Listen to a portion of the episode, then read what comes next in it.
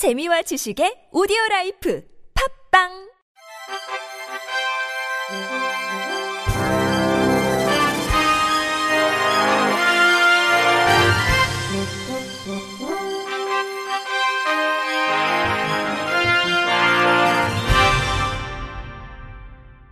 청취자 여러분 안녕하십니까? 1월 7일 화요일 KBS 뉴스입니다.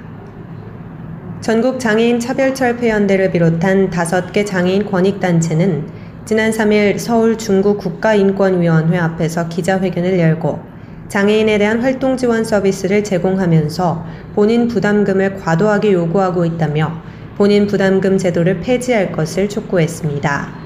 이들은 장애인이 활동 지원을 받기 위해서는 본인 부담금을 내야 하는데 부담금이 인상되면 활동 지원 받는 걸 포기하거나 생계에 어려움을 겪을 것으로 우려된다고 지적했습니다. 이들 단체는 또 최근 보건복지부 측이 보낸 안내 문자를 보면 장애인 활동 지원 서비스 본인 부담금을 큰 폭으로 인상한다고 나와 당사자들이 혼란을 겪고 있다고 주장했습니다.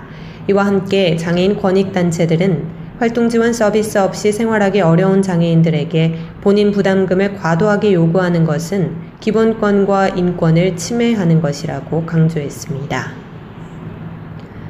국립장애인도서관은 수식 및 수학기호의 음성 변환 규칙을 제정하고 수학 관련 장애인용 대체자료 제작의 표준화를 위한 서비스를 어제부터 시작했다고 밝혔습니다.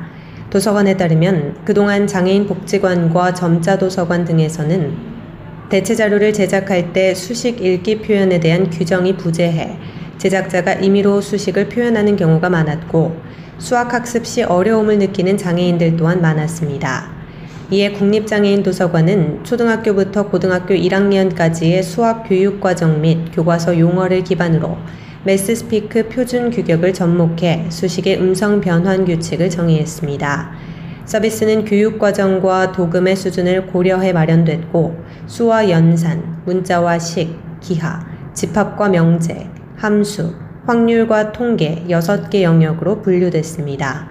도서관 측은 이 서비스가 이용자뿐만 아니라 제작자의 편의성도 고려해 제공되며 수식 표현의 모호성 해결 및 대체자료 제작의 표준화에 기여할 것으로 기대하고 있다고 밝혔습니다. 정기의 국립장애인 도서관장은 현재는 고등학교 1학년 공통수학 이하 범위로 제한하고 있지만 향후 대학 수학 범위까지 확대해 시각장애인의 포용적 교육 기회로 확대해 나갈 수 있을 것이라고 말했습니다. 충청북도 교육청은 올해 주요 사업과 업무 내용을 담은 2020년 충북교육청 주요 업무 계획을 점자본으로 제작해 교육기관에 배포했다고 밝혔습니다. 점자본 업무 계획은 도교육청 민원실을 비롯해 특수학교, 직속기관, 교육지원청, 교육도서관 등에 배포됐습니다. 업무 계획서를 점자로 만들어 배포한 것은 충북 교육청이 전국 시도 교육청 가운데 처음인 것으로 알려졌습니다. 충북 도교육청은 시각장애인들의 편의를 위해 점자본을 만들어 일선 교육기관에 비치했다며 앞으로 반응을 참고해 확대 배포하는 방안을 검토하겠다고 전했습니다. 실로암 시각장애인 복지관이 어제부터 오는 10일까지 5일간 실로암 전시관 S갤러리에서 보이지 않는 건축 전 초대전을 개최합니다. 이번 전시에서는 시각장애인들이 건축물을 이해할 수 있도록 3D 프린터를 활용한 촉각 다이어그램 건축 모형을 선보입니다. 특히 시각장애인이 건축물의 공간을 쉽게 인식할 수 있도록 한 손에 들어오는 상자로 축소해 천장과 바닥, 벽을 만져볼 수 있도록 제작됐습니다. 전시 작품은 서소문 역사공원, 쌈지길, 리움 미술관, 아모레 퍼시픽 사옥 등 우리 주변에 있는 독창적인 건축물들의 모형이며 전시 운영 시간은 오전 10시부터 오후 5시까지입니다. 전시를 준비한 성균관대학교 건축 디자인학과 동아리 가디건의 유예빈 학생은 시각장애인에게 건축을 소개하는 방법을 탐구하는 과정은 오히려 우리가 일상생활에서 놓치고 있는 것들을 상기하는 기회가 됐다며 기존 건축의 시각적인 요소에서 탈피해 후각, 촉각 등 다양한 매개체를 사용하거나 3D 프린팅 묘대를 사용하는 등 새로운 전시 방법과 노력들을 통해 앞으로 시각장애인들이 문화적으로 충족한 사회적 분위기가 형성되기를 바란다고 전했습니다. 한편 이번 전시와 관련된 문의는 실로암 시각장애인 복지관 촉각 교재 제작팀으로 하면 됩니다. 서울관광재단이 2020년 시각장애인용 점자 관광 안내서를 발간했습니다. 재단에 따르면 평소 점자로 표기된 관광 안내서가 부재한다는 현실을 고려해 시각장애인용 점자 관광 안내서 1000부를 제작했습니다. 이번 안내서에는 서울 여행지 중 시각장애인이 비교적 불편 없이 여행할 수 있는 적합한 관광지 18곳을 선정해 총 5가지 코스가 실렸습니다. 관광지 소개 및 이용 안내뿐만 아니라 코스의 동선도 점자로 표기해 시각장애인이 관광지에서 겪을 수 있는 어려움을 최소화했다는 것이 재단 측 설명입니다. 다섯 개 대표 코스는 광화문, 덕수궁, 남산, 도니문, 문화 비축기지 등이며 코스 중 경복궁과 덕수궁, 남산골 한옥마을에선 시각장애인들을 위한 문화관광해설사 도보관광해설 서비스도 제공합니다. 한편 서울관광재단은 서울 다누림 관광센터를 비롯한 시각장애인 이용시설 및 단체 등 필요한 곳에 신청을 받아 안내서를 보급할 예정입니다. 서울 강북구가 점자 도서를 통해 시각장애인들의 정보 습득과 교육을 돕는 점자 도서관을 상시 운영합니다.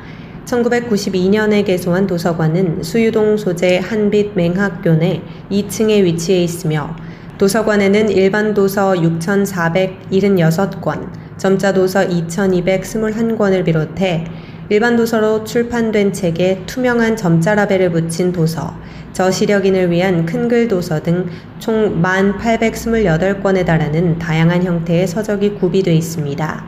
도서관은 누구나 이용할 수 있으며 책은 1회 5권까지 15일간 대여 가능하고 1회에 한해 15일 연장 대출을 할 수 있습니다.